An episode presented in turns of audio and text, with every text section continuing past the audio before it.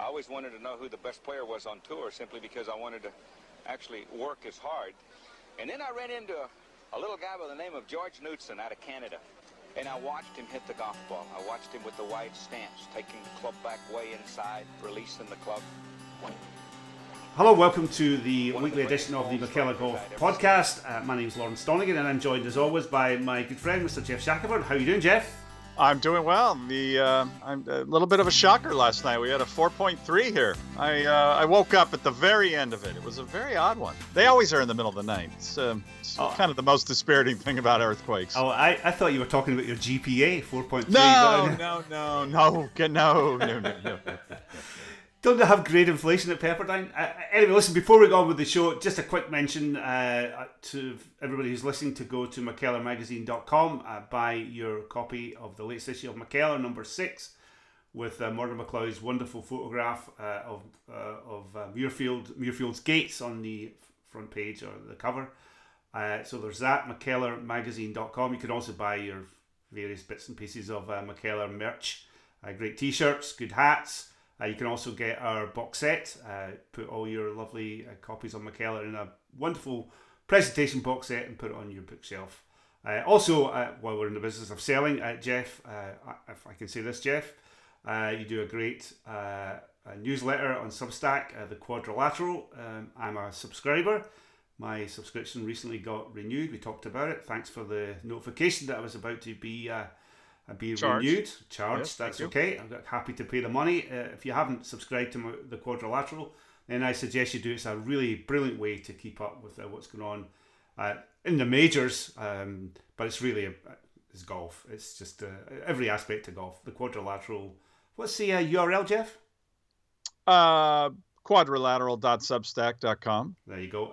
or just search the word and I, it'll I, come up. I'm selling your uh, newsletter more than I'm selling McKellar. Uh, I know, yeah. I know, and then you didn't even say the last issue was the best uh, issue I think yet, but yeah, at least I enjoyed it the most. Uh, I mean, I've enjoyed everyone, but I thought it was the best one. The uh, and we're hard top, to top to bottom, beginning to end, just every article was fantastic, uh, including mine on. Uh, yeah, oh, there you go. yeah the economic benefits uh, that golf brings to peripheral economies with reference oh, to yeah. the, the new St. Patrick's links at Rosapenna. Uh, if you haven't been there, get there. Uh, anyway, listen, we'll, we will crack on. Uh, later in the show, we have a friend of the pod, uh, Iain Carter of the BBC, who is in Dubai. We spoke to Iain about the, uh, the breaking news at the time last night that Patrick Reed had thrown a tee at Rory McIlroy. Um, anyway, we wake up this morning and there's a video of the said incident, and Rory's given a press conference. So, uh, as I say, we, we talked to Iain about that, but we talked to him about lots of other stuff as well. So, you'll get that near the end of the show. But I guess you and I, Geoff, should. Uh, address, well, I, am guessing you've you know you've seen the video on a scale of one to ten. How shocked and appalled were you? uh, I was tickled. Is that, yeah. does that can I can I put that down as my reaction? It's fantastic. Uh, it's just what you'd hope. Uh, what somebody like Patrick Reed deserves to be to be snubbed and then to be stupid enough to not understand uh, why he's being snubbed. Uh, a couple of things sprung to mind. Uh, it's all over Twitter this morning, but the uh, credit to I think it's Ten Golf, who actually the outfit that actually had the the the footage and posted it. I think to their YouTube channel. Silly, silly people, you got to post it to all your channels if you want the if you want the credit. But we'll certainly give them the credit.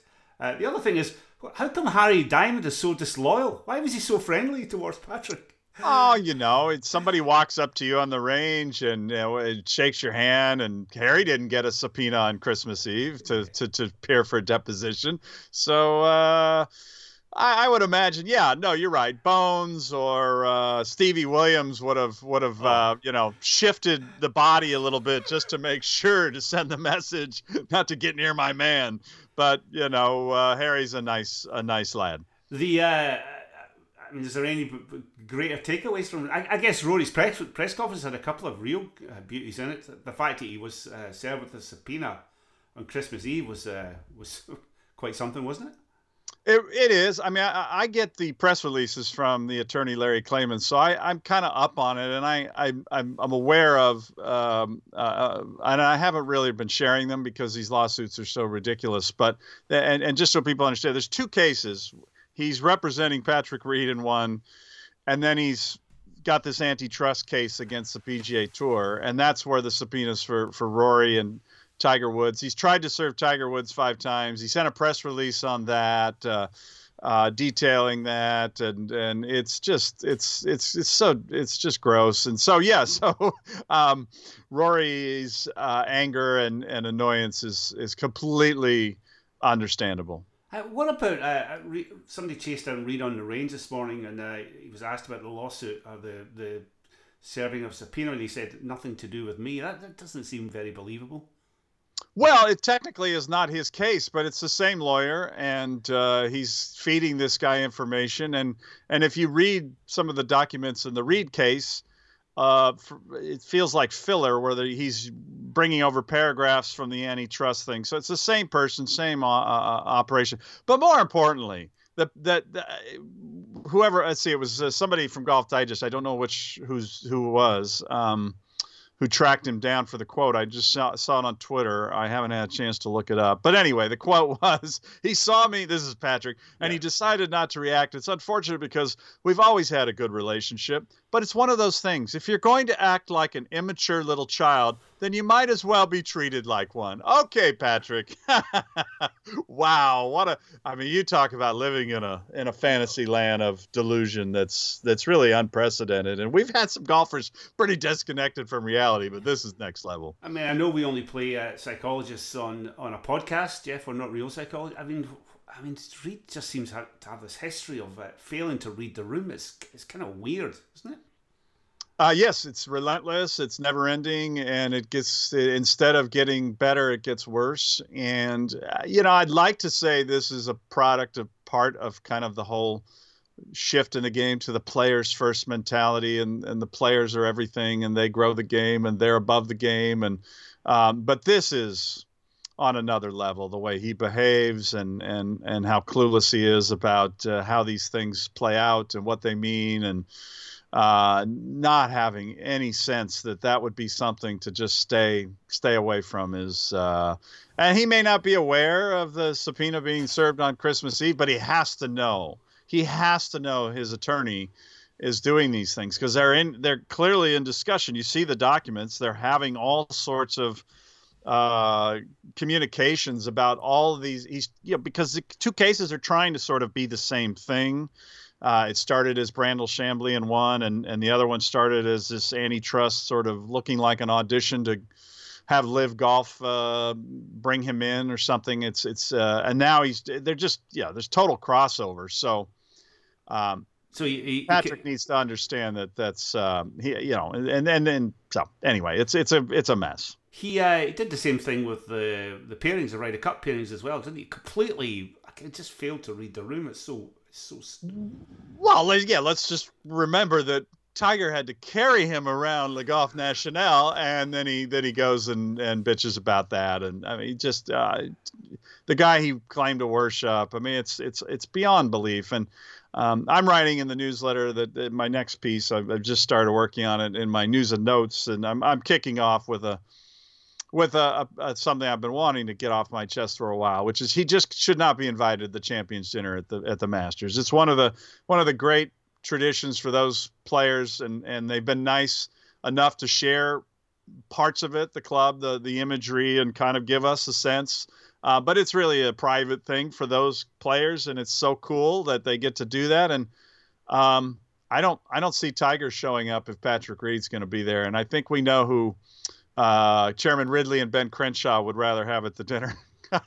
so, and that's what happened at the Open Championship this year, Lawrence. The players were the ones who told the R&A, "We don't want Greg Norman there. We don't. We don't want him there. And he's going to pass out brochures and he's going to hawk his his wares. And um, uh, plus, he hadn't been coming to the dinner, so it was the players who stepped up and demanded that. And uh, said they wouldn't come. Uh, and I reported in the newsletter. I don't know which players, but I think you can take yeah, uh, who didn't want him there. And so I, I, assume the same thing will happen in Augusta. And and um, you know, Phil at least knows knows where to draw the line on some of this stuff. But Patrick, I mean, what an embarrassment! I mean, I was reading. This is what it's come to, Lawrence. I've been reading up on what what's required to pass the test to to be able to to to serve somebody with papers, just in case you know Patrick takes the test and comes with his green jacket and pulls the papers out of his uh, coat pocket. Um, what's the chances of the? Uh, well, a couple of questions actually. What's the I don't think he passed the test, by the way. Right. Yeah. uh, well,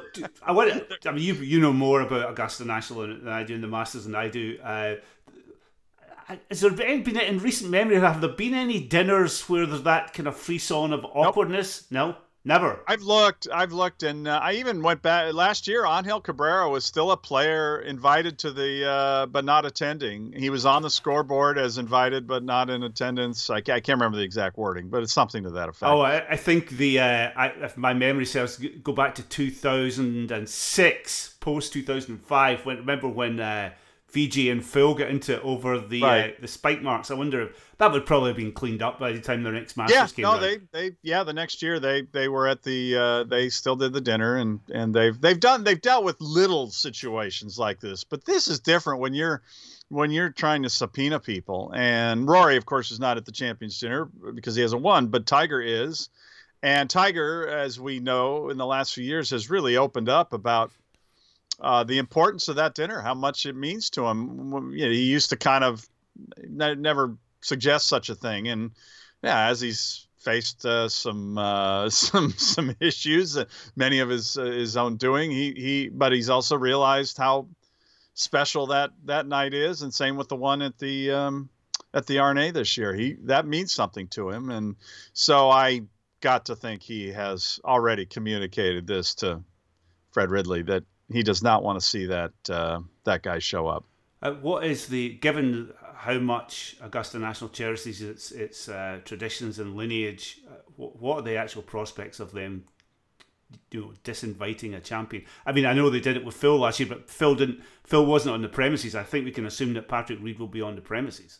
Right. Yeah. I don't know. I that there will be a challenge for them because uh, again, he's just so delusional and so unaware of of what these things mean, and yeah, it could come to where they just. I mean, Oh. Scottie Scheffler made the joke.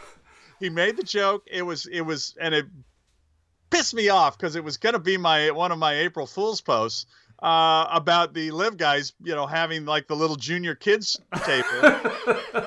you know, when the parents sit at the big table with yeah. the wine, and then the kids are over at the little mini table. And he made the joke that that's where Bubba and the guys would be. Well, I wouldn't put it past them that they put them in a little separate room there, no, and then and but he still has to deal with him in the champions locker room, which is a tiny little room. I've had the privilege of one time getting to go up and see it when the when the club was not yet open.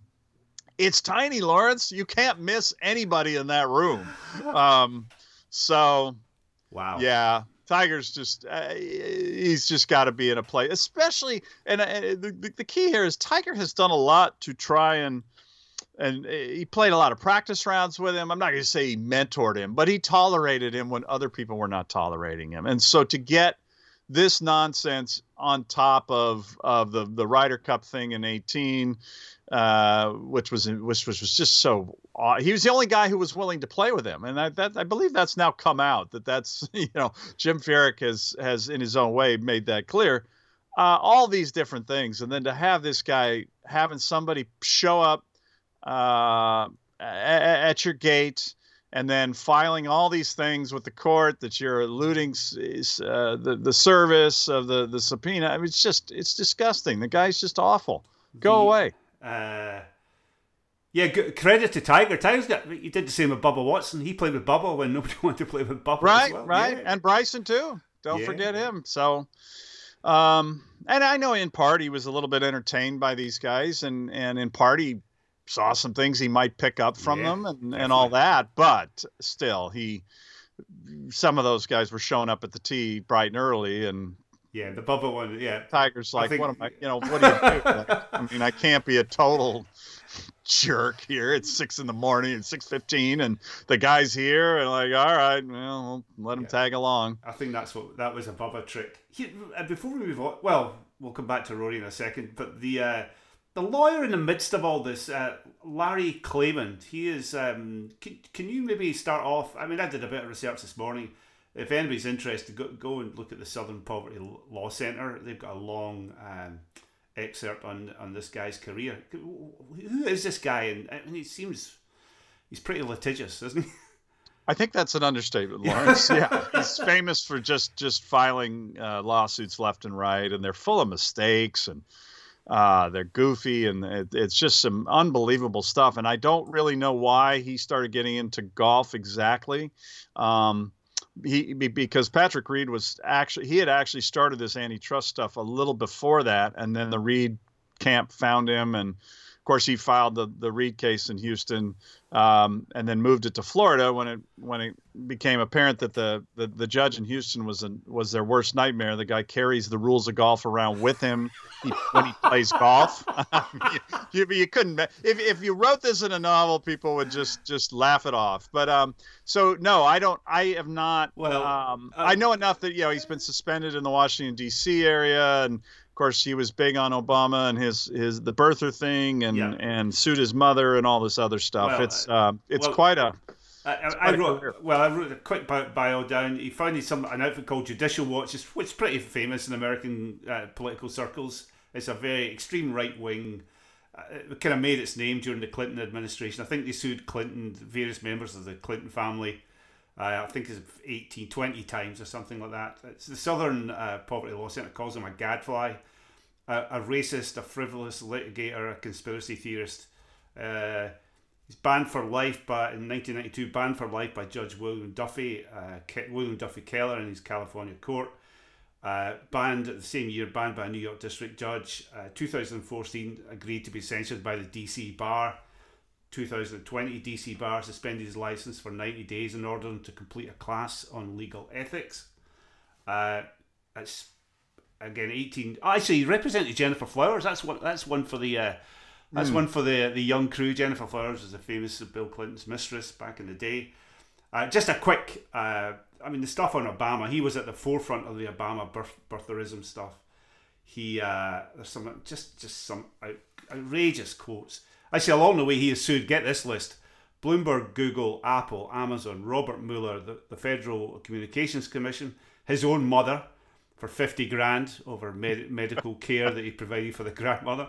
Rod- Roger Stone, I mean, it's amazing he sued Roger Stone. Uh, he's su- su- sued the organisation that he founded, the Judicial Watch. He sued Rachel Maddow. He sued Esquire magazine. He sued OPEC, Hugo Chavez, and he finally sued Iran for $10 trillion. Uh, he called Obama the Muslim in chief. No other quote, more no other Muslim has done as much to further Allah's goal of a Christian and Jew free world. As I say, he was at the forefront of the of the uh, of the uh, Birther, the, yeah. the whole birtherism thing. So when you read, if you're listening to this and you're reading up on the LIV lawsuits, the Patrick Reed lawsuits, and you come across the name Larry Klayman, well, I think I mean I, I offer this information without prejudice, of course, but um, that's that's who Larry Klayman is. So there you go. Um, here, uh, uh, the other uh, nuggets. Uh, you've read the transcript, Geoff, from from Rory. Uh, was there any other uh, falling out related nuggets in there? Uh, Sergio, uh, and he will not be um, having dinner during the match play in Austin at the uh, at Sergio's favorite Mexican restaurant. Uh, they're done. Uh, he was asked about that uh, in the context of uh, if he were to be picked by Luke Donald for the Ryder Cup team, and made clear that's that's the that's not his uh, his his pre- uh, preference list. Of course, Rory's influence on the Ryder Cup is long established. I mean, he was the one who got uh, when Darren Clarke came and tried to at the last minute and tried to take that uh, Ryder Cup captaincy from Paul McGinley. I think it was Rory who put his foot down. Um, so mm. I'm not saying he picked a Ryder Cup captain, but he's certainly influential. If he was influential in 2014, he's certainly going to be incredibly influential in 2023.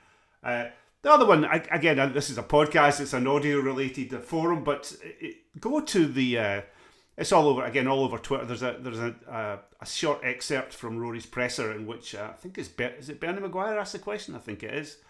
Um, I believe I that uh, the the uh, the gibberish sounded familiar. Yes. The uh, and reading the question in print, it, it, it's not from somebody who speaks much English. Uh, credit uh, to ASAP Sports for the transcript. Uh, Q is.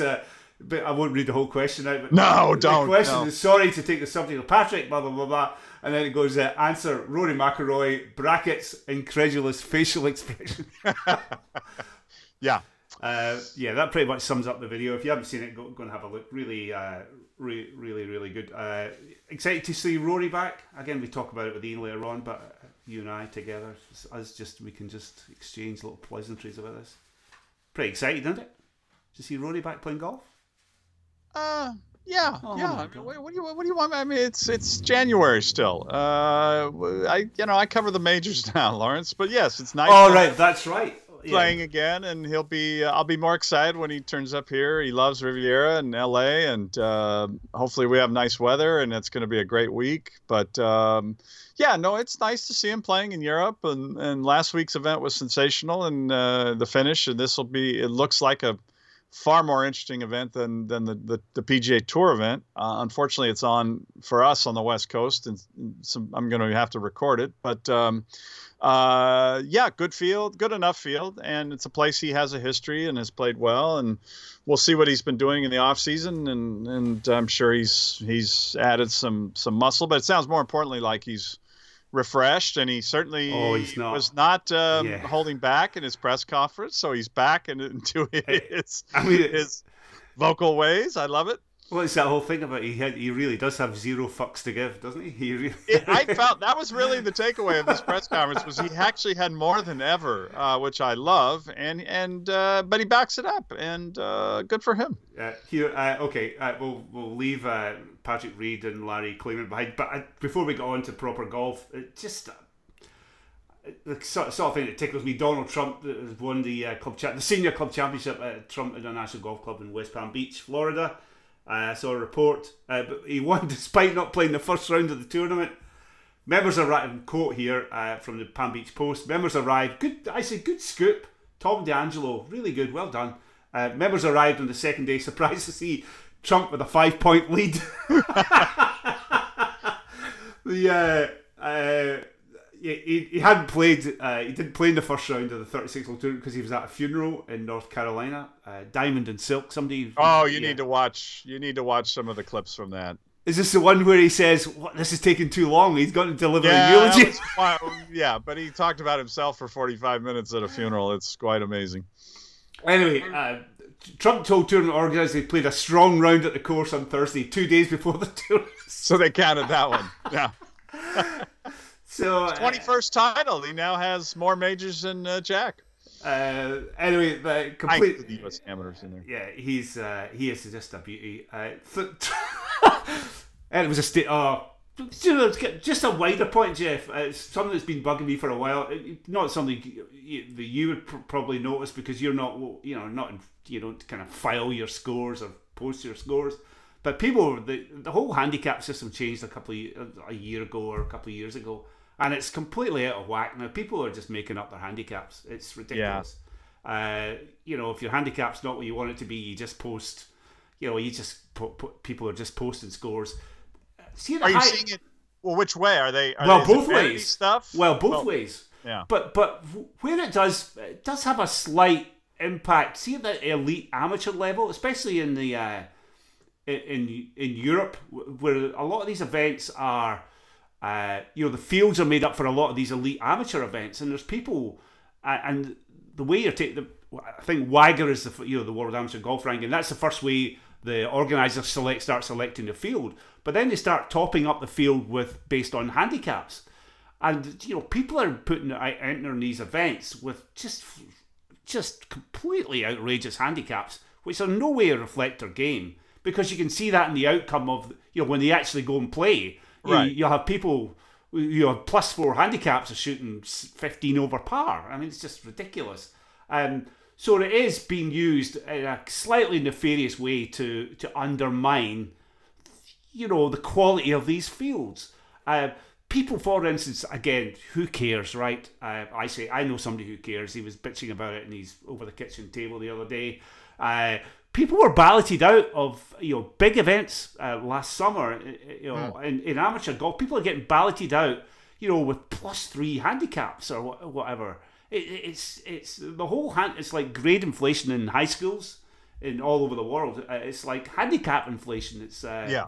It's slightly. I was going to make the grade uh, analogy, but um, well, what what what do you think has changed that has freed people up to do this? Is well, it the the the way the way the posting is done, or well, just a general statement about society? Well, yeah, well, well it's a way that the, the, the, the posting. I mean, it's a completely it's a you know it's like an honesty box, and you're now able to post scores from general play. So if you and I go out and knock it round, you know, LA Country Club this afternoon you know, you can essentially, I'm sure you wouldn't, but you could essentially post any score you wanted, depending yep. on uh, on how you wanted your handicap to go. Anyway, uh, a lot, of, obviously, the vast majority of people will, will, will, play by the book, but there's, you know, just anyway. But Donald Trump is at the forefront of this. I mean, I would trust trust anything he says about his golf. Obviously not. Um, anyway, I feel sorry for the other people at this golf course who played played on Saturday. Oh please. Yeah, right. Okay. I don't feel sorry for them at all. Anyway, on, on to proper golf. Uh, the uh, uh, Jon Rahm uh, won the Amex uh, Palm Springs uh, the weekend. I think that's his fourth win in six. Fourth win, fourth win in six. did you did you see any of it? I actually sat and watched the whole thing. Did you see any? I did. I watched the I watched the conclusion. It was it was a good finish. It yeah. was interesting. and he I don't even think what would you call that? His B game yeah, it wasn't. Yeah. Uh, he didn't.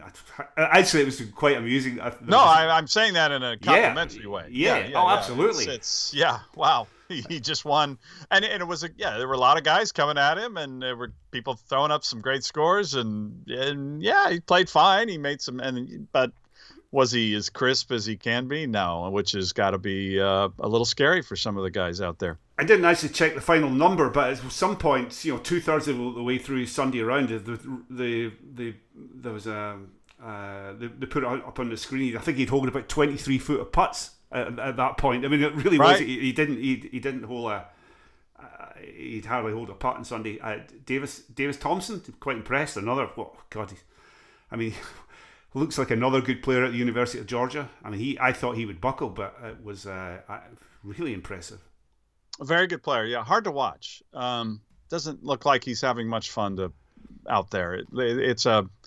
I, re- I remember the watching him in college, and and you know, there's just some people who are fun to watch and look like they're enjoying themselves. Yeah. He just looks like he's he always looks to me like he's about to start crying. He's not. I think it's just the way his eyes are, or his lips, or his.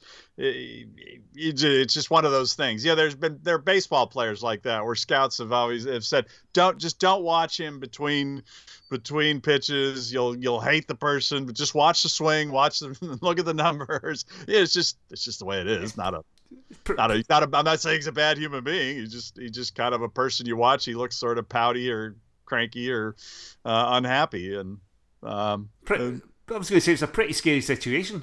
You're playing with Jon. Well, and it could just be that. I mean, it could just be the intensity of, of the pressure. Uh, yeah, in that situation, and he and he has that look, and yeah, yeah, it, it first first time really in contention in a in a tour event on on a course that even though it's so short now for them, it's still there's still a lot going on out there. It's it's not easy uh, by any means, and and the stadium's a couple little weird things, and you, you you can make a seven as he did early in the round, which made the which made the fact that he hung around so impressive because he because he doubled the uh, yeah he doubled the fifth hole I think. Yeah. Uh, the uh, can I ask you a couple of courses? Uh, really, what do you think of that course?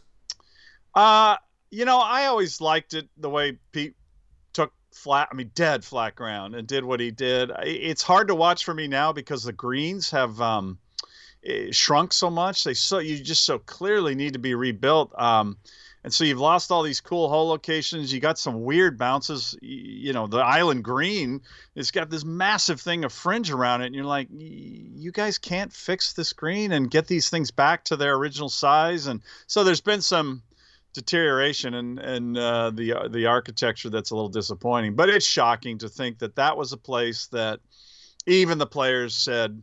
Besides, you know, Tip O'Neill couldn't get out of that bunker on 16. that that the players said we don't want to come back here. We can't play this, and now they're you know 27 under and on their B game in Rahm's case, and and it um, it's it's just an example of where the, the game is has completely changed by the uh, the equipment and, and, the working out and the working out. Um, never forget. So yeah, it's um, I enjoy it because it's it's yeah I, I just want a good finish and it it's uh, it's interest it's interesting down the stretch and stuff happens and you have an island green and a but I mean 18 is just such a short hole for them now. Um, yeah. So things like that. Actually, that was the other question I had uh, talking about the 18th. So Jon Rahm kind of flares out his, I think it was a two iron he hit off the tee, and he got. Is it me or is it? I remember the days listening to old man me, but I remember when a like a fairway bunker was a like tricky.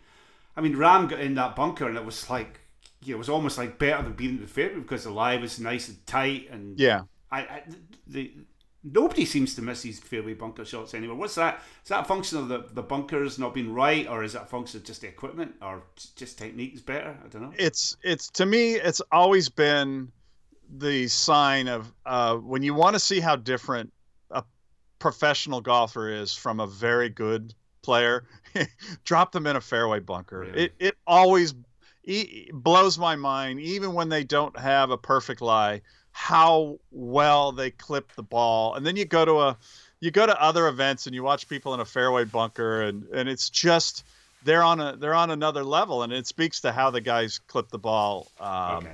They're they're amazing. They've they blow my mind. I mean, I've seen shots at Riviera where where the couple of the fairway bunkers are so tough, and you just think, no, that's you can't hit it on the green from there. So yeah, and they're also just perfectly primped, and you know the tour likes them firm. Um, that is part of it, but but a lot of it is just the way they. That was a great shot under pressure. Oh, I don't on. I don't care I don't care how good the lie is. It's still it's still sand. No. Ah, not for me. It just it just seems that nobody misses it. It's the same with I mean Fitzpatrick shot at the U.S. Open. Clearly a great shot in the circumstances. But it wasn't that hard a shot for a pro golfer. Oh, I was right there. It was. All oh, right. Okay. If he misses it slightly, it catches the face. Yeah, but that's that's the point. It's, they don't. They, they I don't know. I, I still am, I'm blown away. I would love to see bunkers not be so uh, primped and the tour, you know, asking places to give them so much attention, watering them, firming them.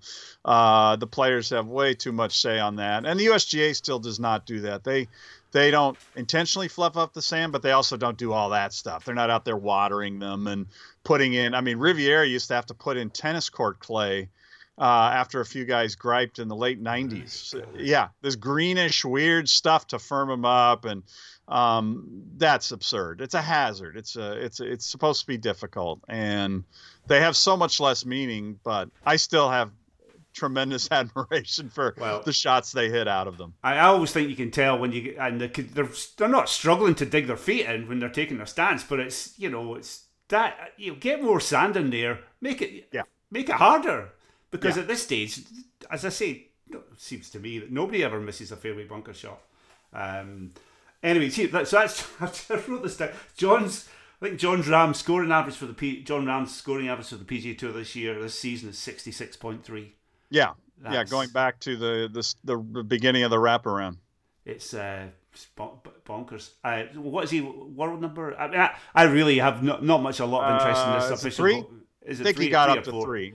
Yeah, uh, yeah it's kind of silly, isn't it? I mean, I mean, it is, it is. But as Rory said today, it really doesn't matter what numbers in front. He's he's playing unbelievably, and but yeah, it, it's not a, a great look for the world ranking. But we've had this before, where where people do things or they don't do things and they move up uh, they're not playing and they don't move and somebody wins and they don't move ahead of it yeah it's always had some of these weird uh, issues, and it really doesn't matter at the top unless you're the accountant of Jon Rahm and you're wanting to uh, send that invoice for reaching number one to uh, Callaway for the hundred thousand dollar bonus or whatever it is. But oh. it's it's more meaningful down in that in those places where you're talking about getting into major championships and and things like that. It it and there are a lot of people scrutinizing that right now. But man, is it tedious to talk about and uh, to the average casual fan, I, I just wince whenever I see it. I, I mean, I'm happy people are keeping him honest and keeping an eye on it, but oh gosh, is yeah. it painful to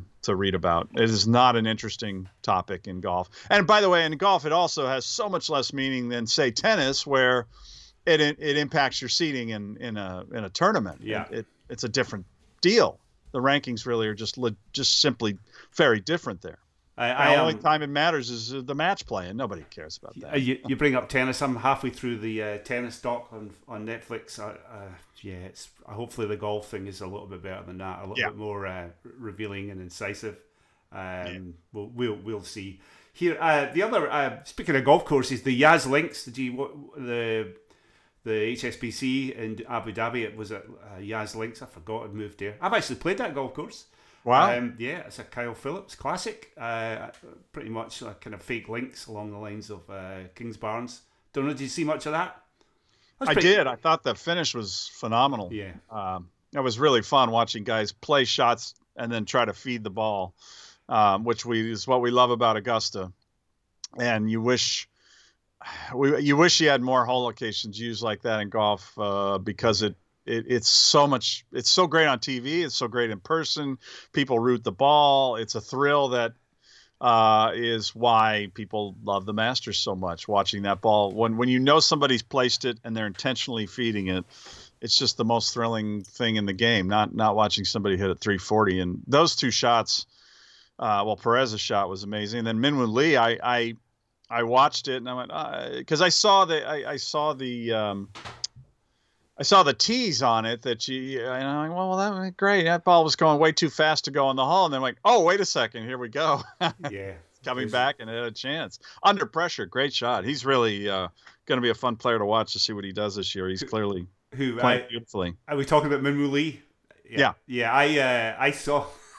I saw him playing the Pacific Coast Amateur up at uh, Olympic Club. Of course, it was nine o'clock in the morning, and it was a Thursday, and I think he was fifteen shots behind the leader. I've never seen a more. I've never seen a guy more.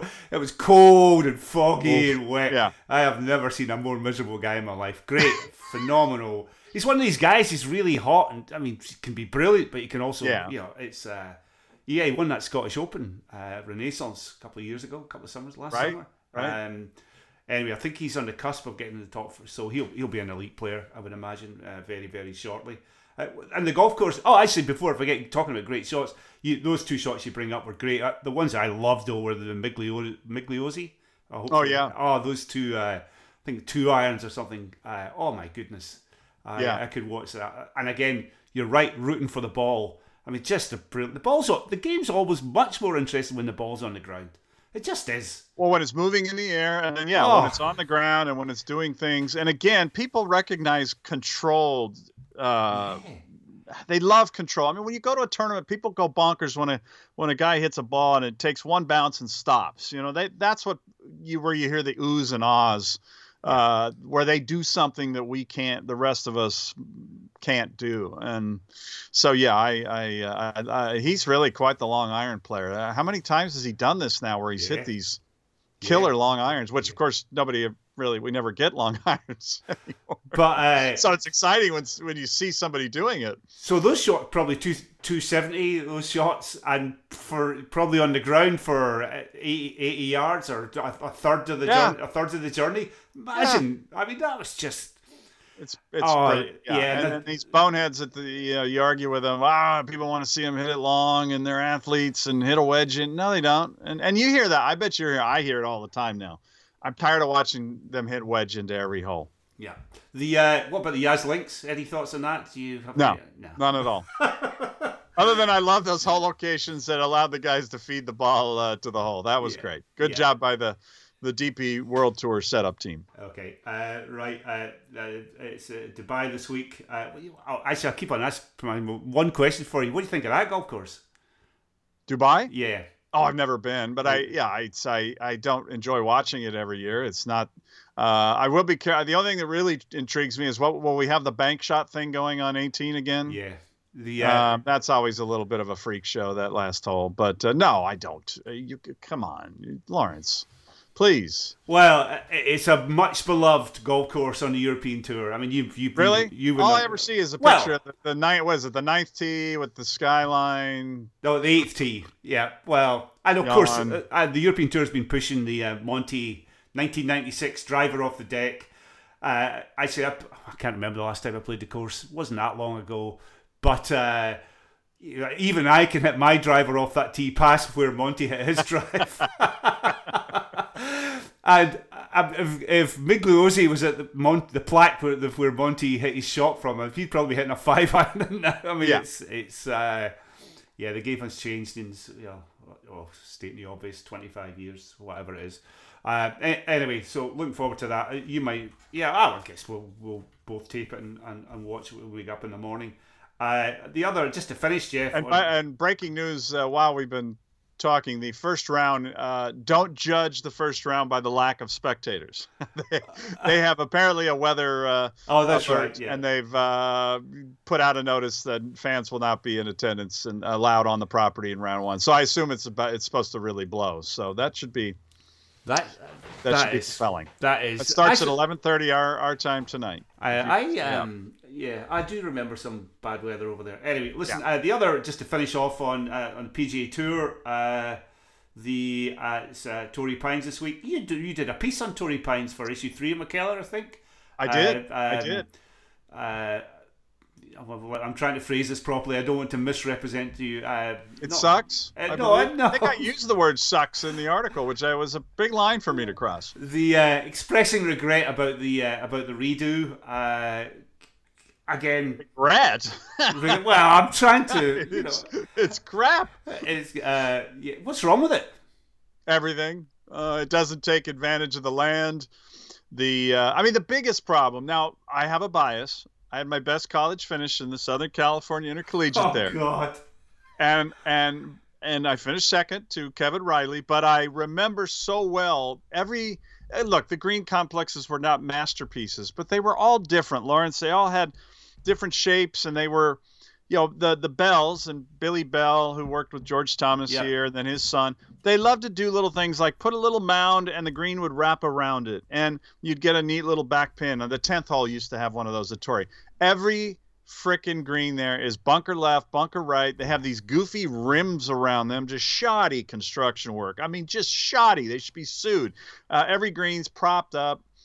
The only good thing is they've kept the Kikuyu out of the approaches. Not that any of the guys, not that any of them use the approach, but in the U.S. Open, you, you might. Um, and so it's just, it's, it's, it, there's, it's, it doesn't generally. It, a lot of the greens kind of fight um, a good shot. There really isn't a lot of reward or uh, to go at certain pins and and play away from others. You know that kind of nuance. It's just gone from the place. That's why Phil Mickelson just hates it now after growing up on it. I don't think Tiger really Tiger figured out a way to embrace it um, and not let it get in his head, but I don't think he thinks highly no, of it. He can't. Um, and uh, it, the bunkers are ugly. The the lack of um, I mean the fourth hole you had this they couldn't incorporate the cliffs properly. They've tried to fix it. I I, I it's a little better. Uh, by the way, those bluffs, I'm going to have it in my newsletter. The uh, the bluffs are had a massive collapse uh, just beyond the 12th hole there uh, on uh, what was that Monday? Really, quite amazing video. Yeah. What on the north or south course? I haven't seen it. On the on the south. I mean, yeah. it, it, won't affect the course. It's so far. It, it's so far from the. Yeah, you know how big those bluffs are. I mean, yeah. It's such a magnificent place, and uh, so it, it it it's it's more of the. It's closer to the, the the port there where the gliders take off, yeah. but it, it's a stunning collapse. But anyway, it's just all those factors. There's all this irrigated turf, which I wrote about in the piece. That isn't necessary, and it's it's. Um, it's just a waste of a great a great property in a lot of different ways. And, and look, it's not going to host a major again. There's there's nothing. It's locked up for uh, a long time, and Torrey's not on the on the uh, radar. You're telling me that uh, it's not open for one of the three slots still available for the US Open between now and 2051. Uh, uh, I mean, the PGA of America could shock us and want to go there, but I yeah. they're pretty locked up for a while too. I mean, they should, although May is actually would be a little tricky there because it that is when the fog can can be problematic to the point where you don't play all day and um, they don't need that on there. I mean, I'd rather them consider Chambers Bay in May, although I know their weather can be a little bit dicey still, but not like Torrey the uh, a big blow to the city of San San Diego because you spend any time there, people are really proud of you know of Torrey. Well, uh, yes, and it, I mean, it, it, maintenance wise, it's so much better. They they you know they put a little the money they actually make back into it. Um, and so yes, it's had a great transformation in that sense. It was it was it was not only bad architecturally, but it was are declining architecturally, and then it was not well maintained. So at least they've got the maintenance dialed in, and that that helps for ninety percent of the population The to, uh, to view it positively. the uh, yeah, I, I played it a couple of years ago to bring my layman's eye to it. I, I- just thought I couldn't. I'm you know you mentioned the bunkering. It was just, I it really was like a child had had put the Yeah, it's know, ugly, yeah. it- it's uh, no artistry at all just zero and it, it's such a place that uh, lends itself to that it lends itself to some split fairways you know with one kind of on the edge of the edge of the cliffs taking advantage of of the uh, the I mean, it's just such a unique hazard they have there these Yeah. sage scrub canyons anyway and i and then of course what i wrote in the piece and i'm not going to do one of these where i tell you the whole piece but i tried to explain how the lodge there i- my favorite kind of architecture arts Yeah. and crafts southern california there were these great architects the Greene brothers who kind of merged uh, this arts and crafts with frank lloyd wright style. And it's just they the people who did it the if you know anything about it uh, or ever toured one of those houses the it's just brilliantly done. And there's always this great smell and the fire in the fireplace and all the detail work. And that love of attention to detail whoever those architects were I mean, it just couldn't be yeah. Farther from from that out on the on the property and that's that's the bummer so uh, but i love the area i love the the the, the fans down there they they turn out well for the event and um, but yeah they've got brutal rough this year so be ready for a, a weird uh, a weird finish it's like major hack out stuff they probably haven't been able to mow it because of the rain that might have been part of the problem i'm sure by now they can get mowers on it but Yeah, I looked. Uh, I, I saw somebody. I wouldn't name the person. Uh, uh, it was one of the uh, one of the broadcasters heading down there saying it's lush, it's long, it's going to be Oh. exciting. It's, and I was just thinking it's lush and long, and it'll be the opposite of exciting. But maybe not. We'll get a decent enough field. Uh, Jo- I think Jon Rahm's in it again. So um, actually, the other thing is the driving range here is pretty. I mean, the pros must hate that driving range. It's just Oh yeah, no, Yeah. it's not good. No, it's not good. But they're spoiled. Uh, it's good enough for what they need in terms of it's got grass. They can go to the. Although the problem, of course, you know, is that now it's too short. yeah, that's right. And Bryson, you know, was bombing the uh, the the other tee at the end, and uh, yeah, it's um, no, it's not a great great range. And then of course they they have a tournament, uh, which is better now. They used to have just a straight pro am, but on the north on the weekends they they now have the uh, the tour, the AP. Uh, oh gosh, now I'm getting the initials wrong. Anyway, they have they have a lot going on during the tournament, but. Uh, I also read though that Jon Rahm was playing with some some influencers in his pro am round yesterday. So I don't know if they're, if they're selling that many pro am spots these days. The uh, I saw he was also playing with Gareth with Gareth Bale. Gareth Bale and then two uh, Michael Collins and and then he couldn't remember the Tisha something. I, he said I can't remember what I can never remember her last name. Oh Jesus! But uh, again, we better cut this. out. We better we've got to get on to Ian Carter. But uh, I know. Somebody posted Gareth Bale's golf swing. My goodness, it is. I mean, genuinely. You had never seen it? I well, Jesus, didn't- even I'd seen his golf swing. Come on. my goodness, it was it was perfect. You Well, know, he's he's he, he he's a great athlete and he loves the game and he's been seen a lot when he was his doing his time here in LA and he you know he's going to play the AT and T uh, at Pebble Beach. Um, oh, I saw that this morning. Uh, but, uh, really quickly, it started today. Um, I, I won't read you the scores. Um, scoring isn't great uh, as you would expect. Uh, what, I, I missed this, Jeff. Why is it? T- why is it finishing on Saturday? Is that an NFL related thing? Yeah, it's to avoid the the cha- the conference championship games, which uh, get massive ratings, and so farmers uh, uh, talk uh, was talked into doing this, and and Jim Nantz calls this from the That's press right, box, uh, which will this week will be uh, Kansas City. I think it may have been Kansas City last year. Wait, Anyway. Uh, yeah, it would have been. Uh, yeah. Uh, well, well. was it Buffalo last year? Anyway, uh, whatever. I've already forgotten. The Rams won the Super Bowl. That's all that mattered. But uh, yes, so uh, that's why they finished on Saturday. Right. It's a good move, Uh, this at least be. for the American audience. This will mean nothing to anybody, but it means something to me. Maverick McNealy, three under in the early score, uh, three under after nine. He's my, he's my breakthrough tip this year. Breakthrough player this year. He's my breakthrough player. Um, okay, we're, we're frantically searching for some gambling sponsors. Not really. Is, is Maverick going to go deep in the playoffs? Gonna- right. Okay. Do we do anything as cheap as uh, predicting who's? going? I, I McNealy might win this week. Actually, you know he might win because uh, I think that golf course might suit him. Uh, anyway, he, he's my he's my. Have you got a big tip for the year, Jeff? Before we crack on, no.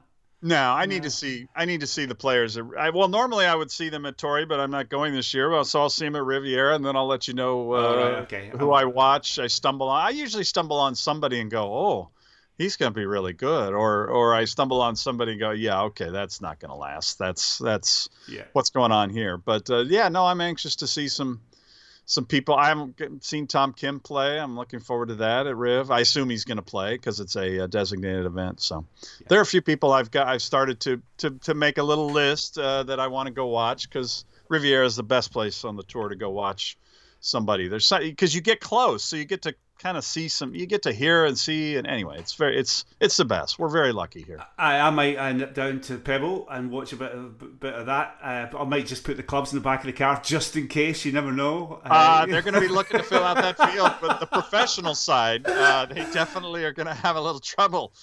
I can't wait to see. I cannot wait to see who they have to call on to fill out that thing. Right. Anyway, listen, we'll crack on. Uh, friend of the pod, Ian Carter, the BBC's uh, golf correspondent. We had a good chat with him last night uh, on all things Dubai, all things European Tour. Uh, we talked to him about obviously uh, Rory's return and Rory's uh, ever growing stature in the, the world of professional golf. Uh, we also talked to him about uh, the general mood on the European Tour. Quite interesting. He had a sit down with uh, Keith Pelley uh, earlier in the week. That was interesting as well. Anyway, uh, let's go on with uh, Ian Carter, our friend of the pod.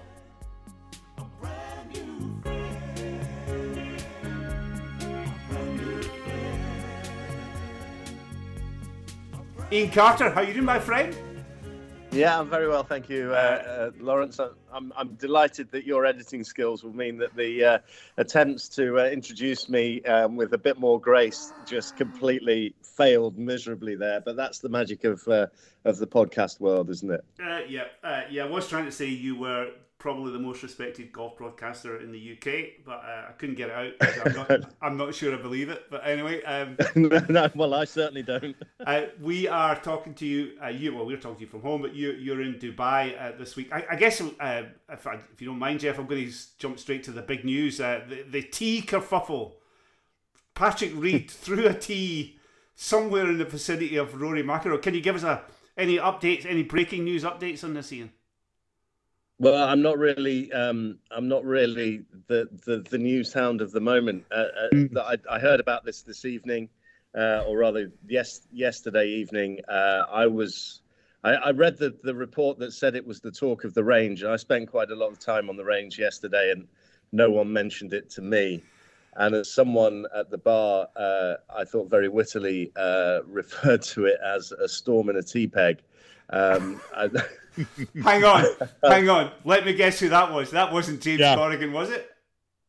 Uh, he was he was present, but I think we'd probably have to credit David Facey of the Sun Hmm. uh, for, for for that one, which is um, you know exactly uh, it's it's his stock in trade, isn't it? Yeah. Um, look, I, I think it's no secret that um, there's there's no love lost between Rory McIlroy and, and Patrick Reed these days.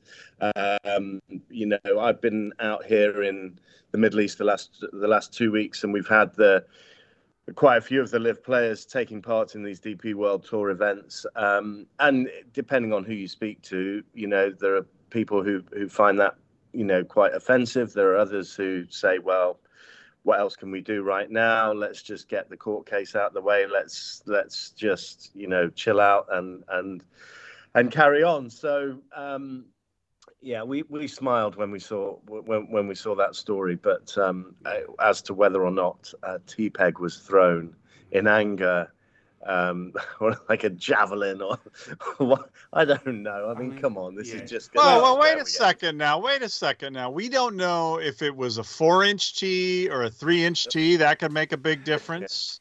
True, Uh, true.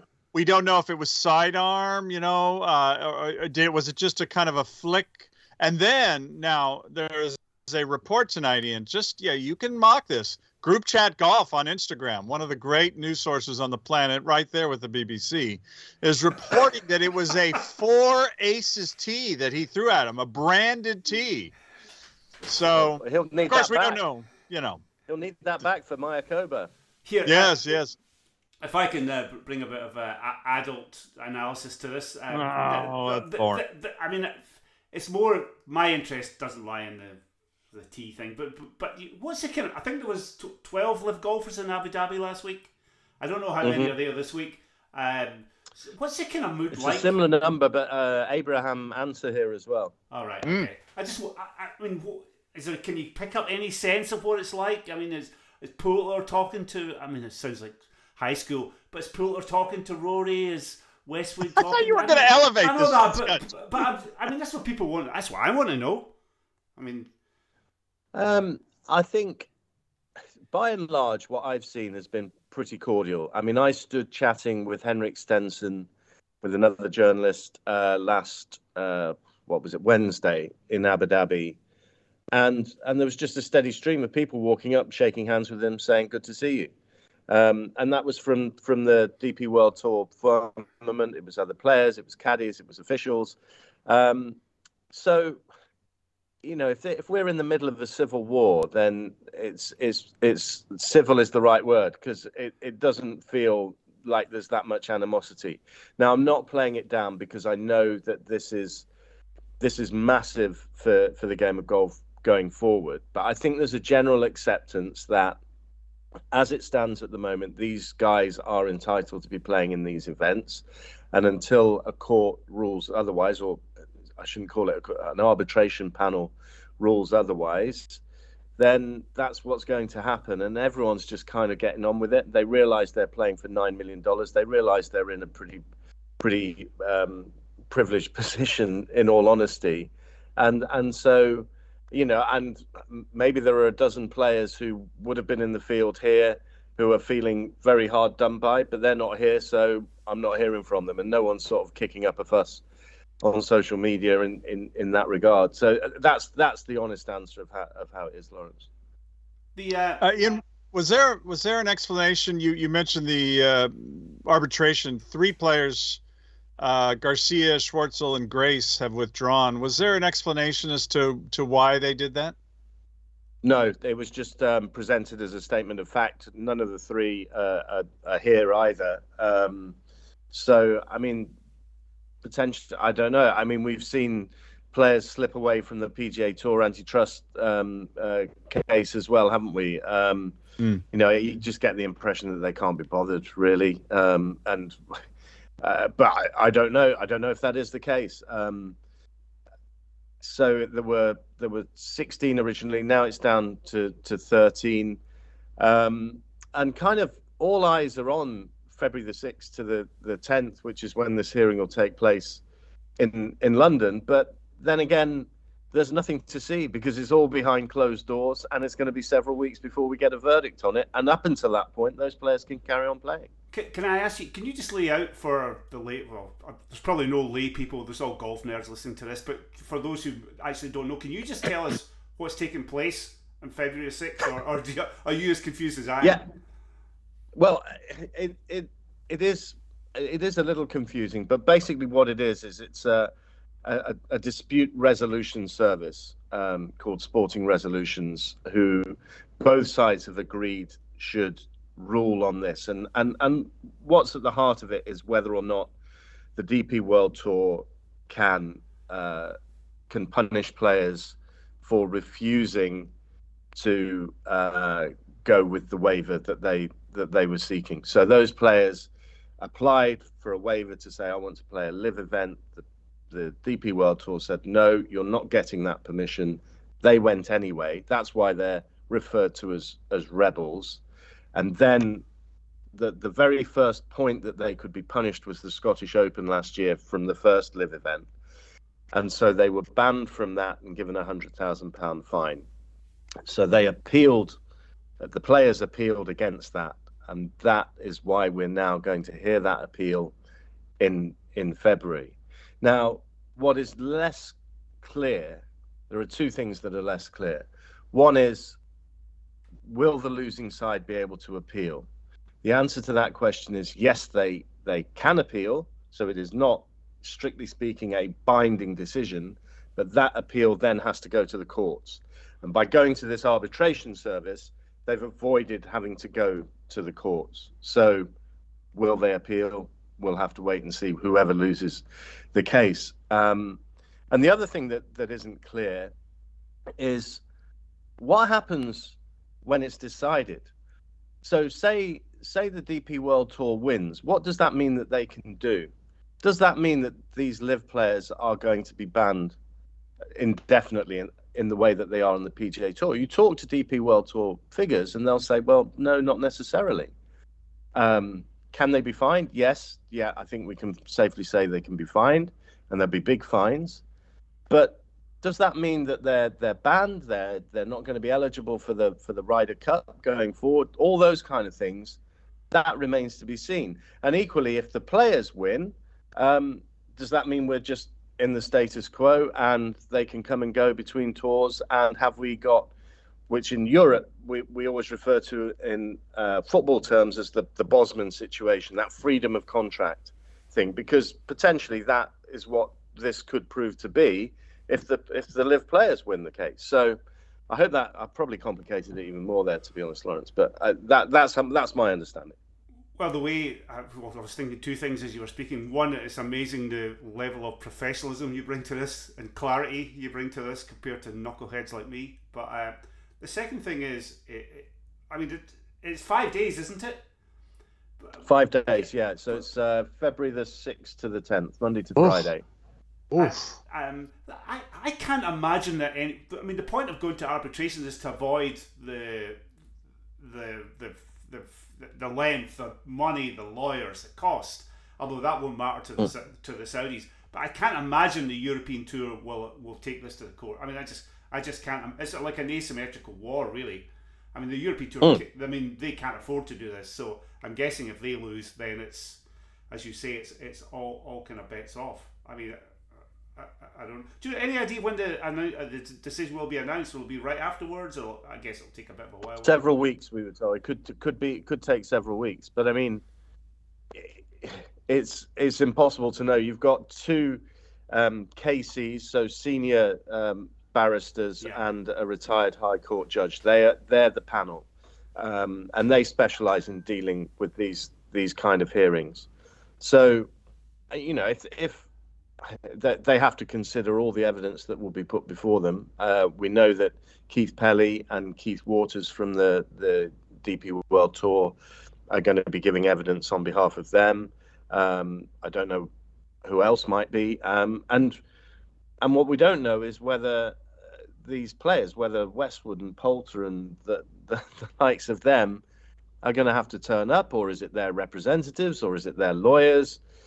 Um, who will, will, will put their case um, forward, you know, in, in the course of the, the five days. Uh, is it? And it's entirely private. Uh, do, do we know actually know the, the building that's taking place, or is that?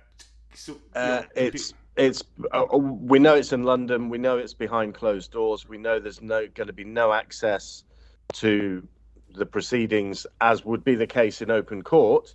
Um, it's you know it's a private hearing um, and no one is going to be issuing any comment until the verdict is known.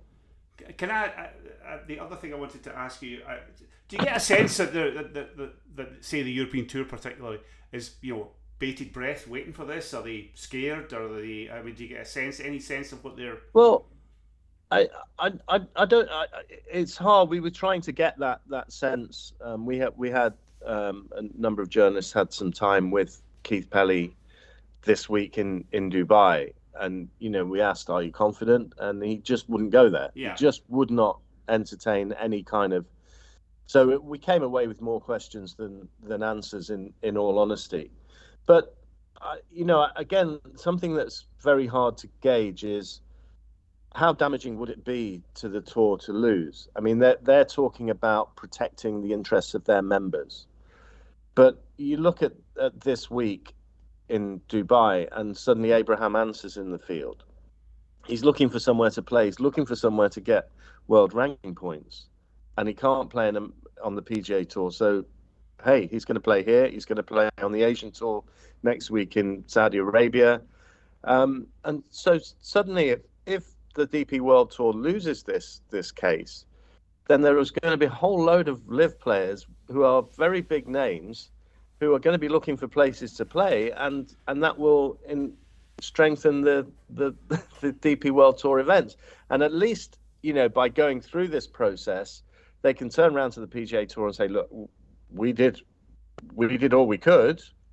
You know, we're still your friends. We're still in a strategic alliance."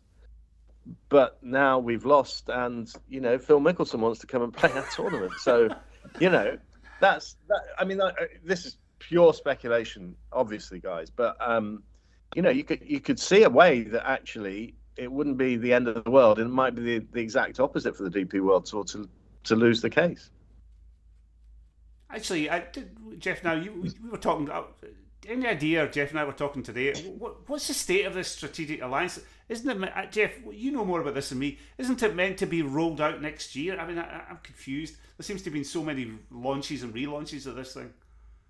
Yeah, the um, operational joint venture partnership now. yeah, that's um, yeah. Let's get the name right. They changed it. They oh, had many meetings. So good. And uh, the, st- the strategic alliance sounded too much like Star Wars. Uh, yeah, I, we keep hearing that that it'll be 2024 is where we'll see the real impact, but it's hard not to already have seen a statement by the designated events this year. And I mean, you can argue this all day long because Torrey Pines and Farmers this week is a a great sponsor, and that's not a designated event, which um, seemed like a natural. Um, but that the Scottish Open didn't get one of those designated spots this year to, to really told you that the group of players who are, are in Jay's ear are very adamant about not traveling too much.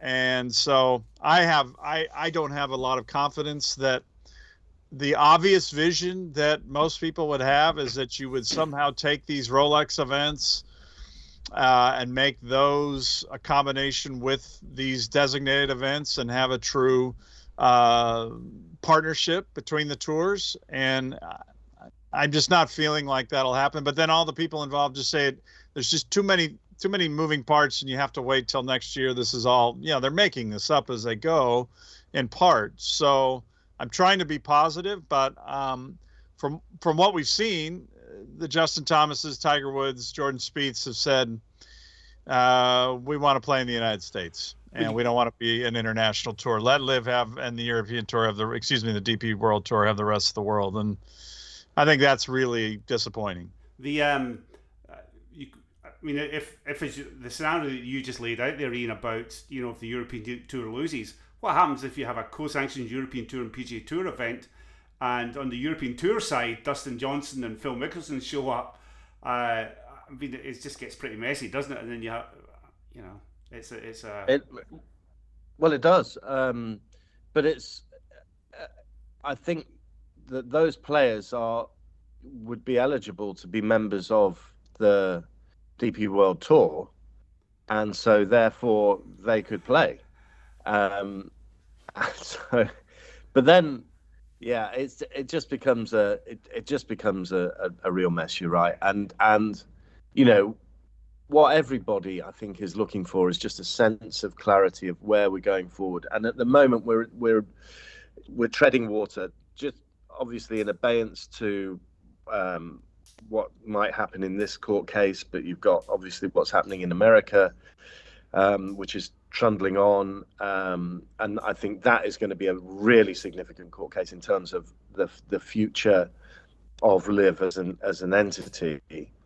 Um, and you've got everyone turning around going, "Oh no, 2024 is when it's all really going to change," and that's when that's when everything's going to look totally different. You've got a whole new um, calendar for golf, and and Keith Pelley's saying that, and Jay Monahan's saying that, and nobody knows exactly what that's going to look like. We've got a pretty good idea that the fat cats are going to get fatter, but apart from that, we we don't know. And and you got you can't say, well, what you know, you you ask, well, what's what's happening? I, I how is the tour going to improve? Oh, wait until 2024. Everything's wait until 2024, and well, so we have to. So P- Pelley didn't sort of give any sort of insight or roadmap on that no. at all when you spoke to him this week.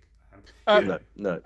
Well, quick question there on just on that. Uh, on our side of the pond, Iain, people are, um, I sense, still enjoying kind of this as a business story. We're in a weird time in American sports where a lot of people are more interested in the off course or off court, off field uh, movement versus the actual games themselves Um, what's what's it like over there in terms? Of, is there a, is there a fatigue uh, yet with all this uh, discussion and talk of money and Saudis and schedules and world ranking points, or are people still intrigued by the uh, the, the the controversy? I think it's I think it's starting to wear a little thin because nothing has has changed um, for quite some time, and obviously the the the hearing is is is looming large now. Um, I know the, the, the piece I, I wrote this week, you know, following the, the meeting with with Keith Pelley, there's an awful lot of people who are commenting on there saying, "Look, I've had enough of this. Could you talk about the golf?" But to yeah. be honest, we've not had that much golf to talk about, yeah. and you know, there are obviously some great stories starting to bubble away. Not least Jon, what Jon Rahm's been doing on on both tours through the winter. Um, but I think I suspect that as we head towards you know, waste management and the the kickoff of all of that, the kickoff of the LIV tournaments as well, and then head into the build up to the Masters. Then, obviously, the narrative is going to shift. I think much more towards the golf. I say that's a good opening for me. Can, can I ask about Dubai this week? I, I, guess the, the the big man's in town. He's back. Yeah. I mean, is he? Uh, yeah. What what kind of presence is he hauling? I'm talking about Rory, of course.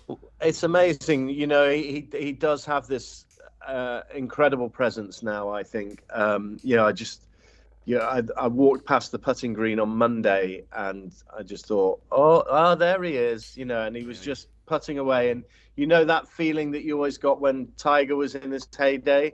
I'm not saying Rory McIlroy is Tiger Woods, but he has that kind of presence, and certainly at an event like this, he is the the main man by by a mile. Um, I saw him striding onto the, the range yesterday, and entourage behind him, photographers, and, and, you know it was it wasn't quite peak Tiger, but it was reminiscent of of, of it. Um, and he's speaking at uh, well in about I don't know from now probably three hours time, and um, and everyone wants to know what he's what he's going to say. Uh, uh, you know about the the current situation uh, his own game, what's happening with the pressure that Jon Rahm's been putting him under, the top of the, the world rankings, the fact that he thinks the new world ranking system is brilliant, and yet Jon Rahm's won everything and still can't get above four in the world. And, you know, there's, so there's so many things that, you know, we've got a list of questions that we want to uh, ask him. And the great thing about him is that he answers those questions way more than Tiger ever did. Yeah. So he's a captivating figure. There's no doubt about that in, in terms of the, the game. The last time we saw him was here in Dubai at the end of last DP World Tour season when he walked off with the, the race to Dubai title. The uh, that's what that uh, the Desert Classic. That's his first win as a pro, wasn't it? The Desert Classic. It was, yeah, yeah. yeah. I remember it. it. Was, yeah. Remember he got himself in yeah. the back. He got himself in the back bunker. I think he, yeah. he lost a big lead, if I remember rightly, and he, he got did. himself it in that back bunker. Yeah, and got up and down and, and, and won it. Yeah. Yeah. Um, first first tour win, and it was a really nervy job. it end. was actually a well. I think it was Justin Rose that chased him down. I, I remember him back then. This is a trip down memory.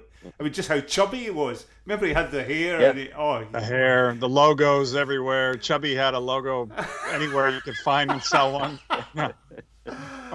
anyway, ch- change that, This was the first place I met him. Uh, this, uh, so it was a couple of years before he won that tournament. So I think that that would be about 2004, and he played as as an amateur 2004 2005 and what a lovely lad. I mean i always remember he you know i, I introduced him. He said oh you're Iain Carter. And i'm like oh, really? Wow. Well, that's never happened before or since but he was a golf geek he knew who all the writers were he knew you know he knew everyone around and he was he was so personable and he, as we all know, he's remained as such. You know, despite the the enormous sense of golfing celebrity that he now commands. Um, but great to see it will be well. Great, it'll be well. It's always great to watch him play golf, but it'll be interesting to see how he gets on mm. this week. It's a pretty decent field as well. I've got that right. I haven't, I haven't, haven't looked at the tee sheet. Yeah, it's it's, it's reasonable. I mean, it, it's it must be two out of the top twenty now because we only had one last oh, yeah. last week in Abu Dhabi. But that's you you know that that cr- crossed my mind that we had an hour with Keith Pelley and nobody brought up the fact that the defending champion isn't here this week, Viktor Hovland. Yeah.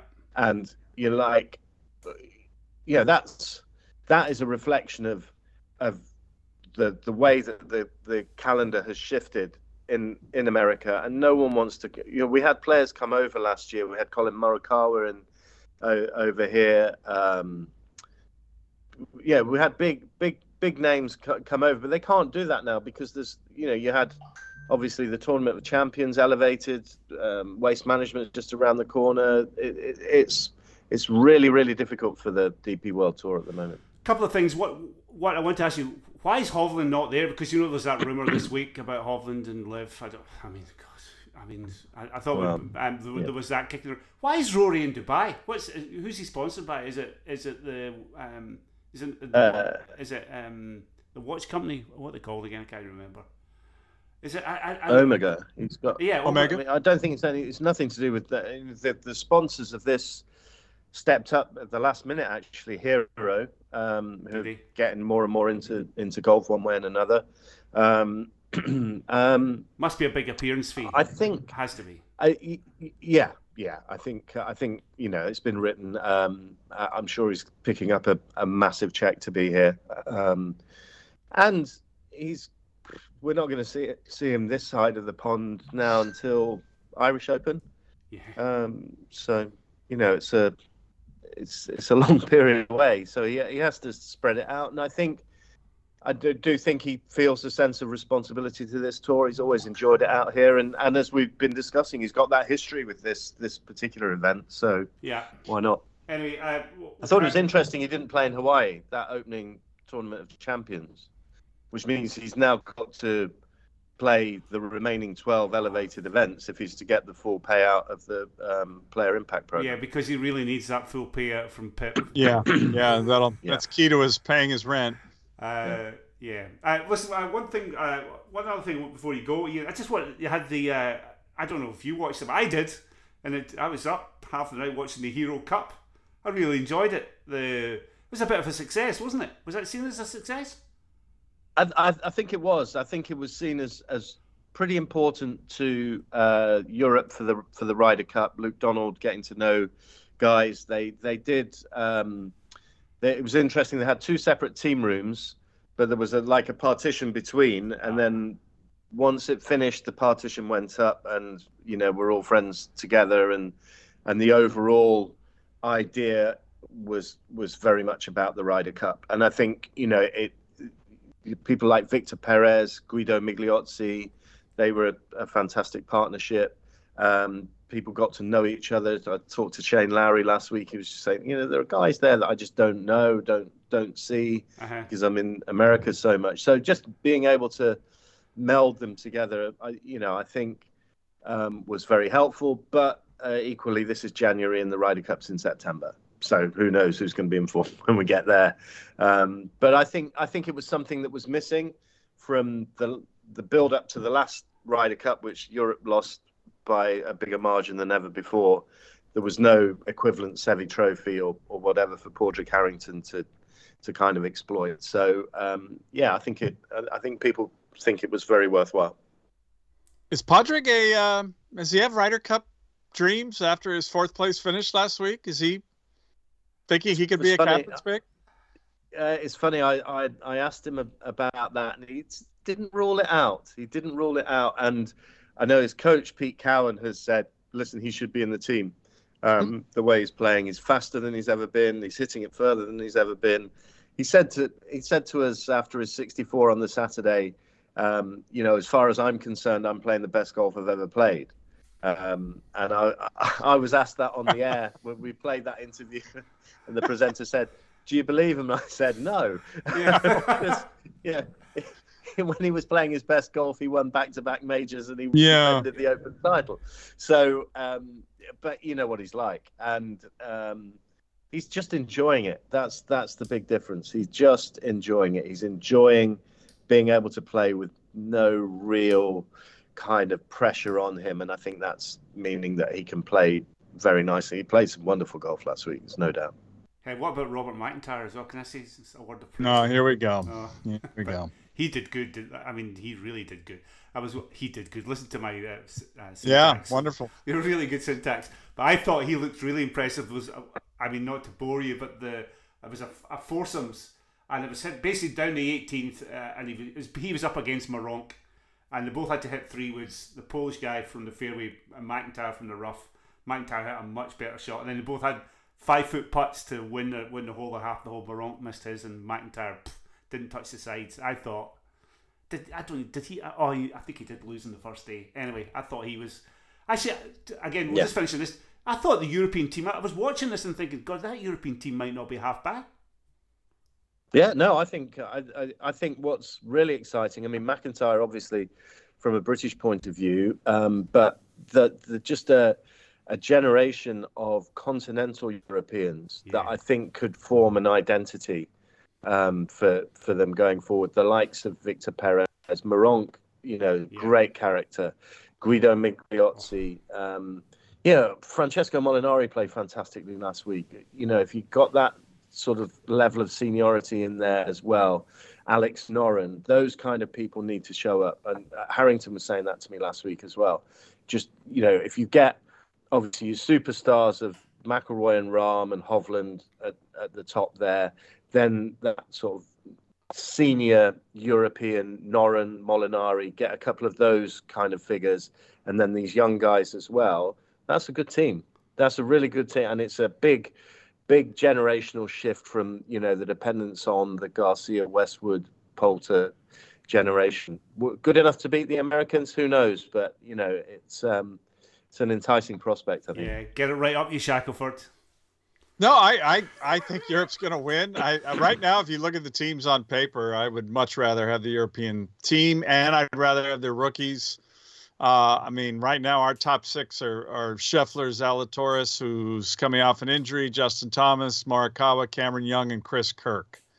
So uh, I, I, and you know they're going to have an event there in May. McIntyre played beautifully there last year. Uh, they're going to know the course. Luke Donald's got his I, IFB ready to go after the, uh, the Hero Cup. He's dialed in. He knows how to drive his cart. They're going to be, I, I, I think they're going to be great. I, I really think they're going to be tough with uh, Fitzpatrick and Rahm and Perez. If, Per- now Perez faded last time, so we'll see if he can keep it going. But uh, I think that's a nice team. And Lowry, uh, if he keeps it going, that's going to be that's going to be a tough group to beat. Don't don't get too disconsolate, uh, Geoff. I think Taylor Montgomery. Oh, I'm not. Is that Oh, Taylor I root for Europe. I- You know that. I think Taylor Montgomery could be the new Brett Wetterich. Uh, I think he's coming on strong. Tom Tom He's Hoge uh, like- just is eighth. I mean, we've got so oh boy, we've got we don't have much depth right now. anyway, right, It's early. right, Iain. Listen, thanks for coming on, mate. I will uh, talk to you again soon. Have a great day in Dubai. Cheers, guys. Really enjoyed it. Thanks.